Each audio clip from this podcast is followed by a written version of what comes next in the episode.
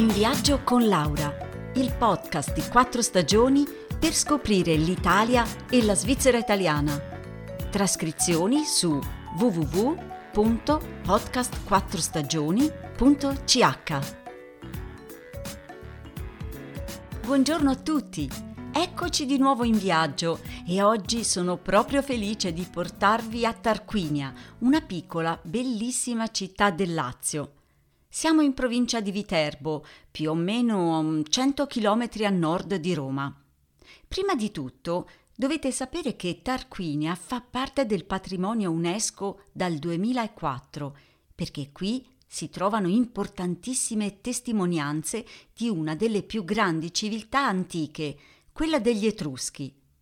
Gli Etruschi hanno una storia lunghissima che va dal IX secolo al I secolo a.C.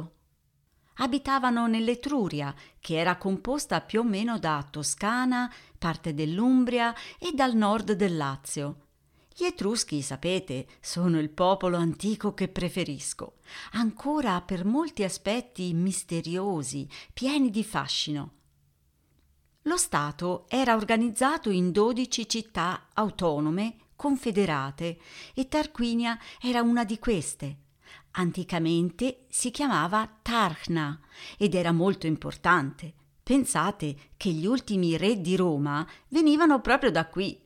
Tarquinia nel VI secolo a.C. era più importante di Roma.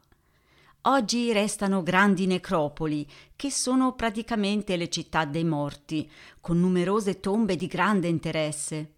Perché qui, all'interno di queste grandi tombe, si trovano degli affreschi impressionanti, colorati e bellissimi.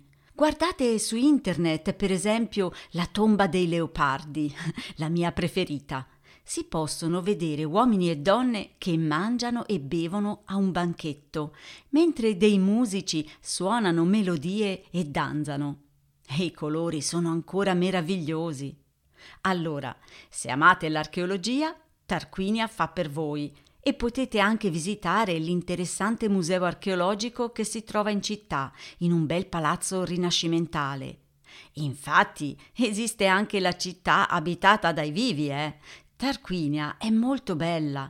Ci sono molti monumenti interessanti, soprattutto medievali, come le mura e le porte della città, le torri e i palazzi nobiliari, i vicoli e le chiese romaniche.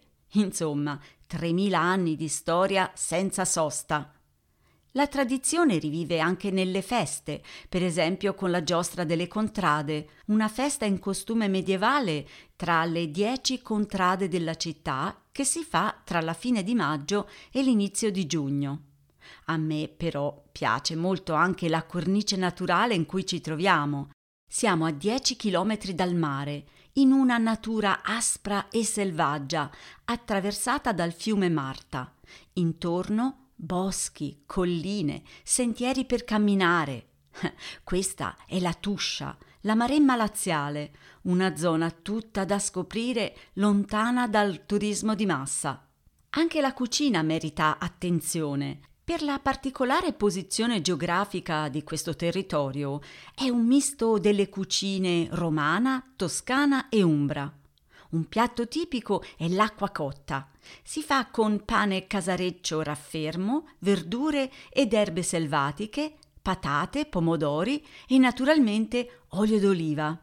Hm, ci sono poi tanti primi piatti a base di pasta fresca, secondi a base di pesce freschissimo dei laghi e un ottimo formaggio pecorino. Insomma, non resta che partire per questa bellissima regione.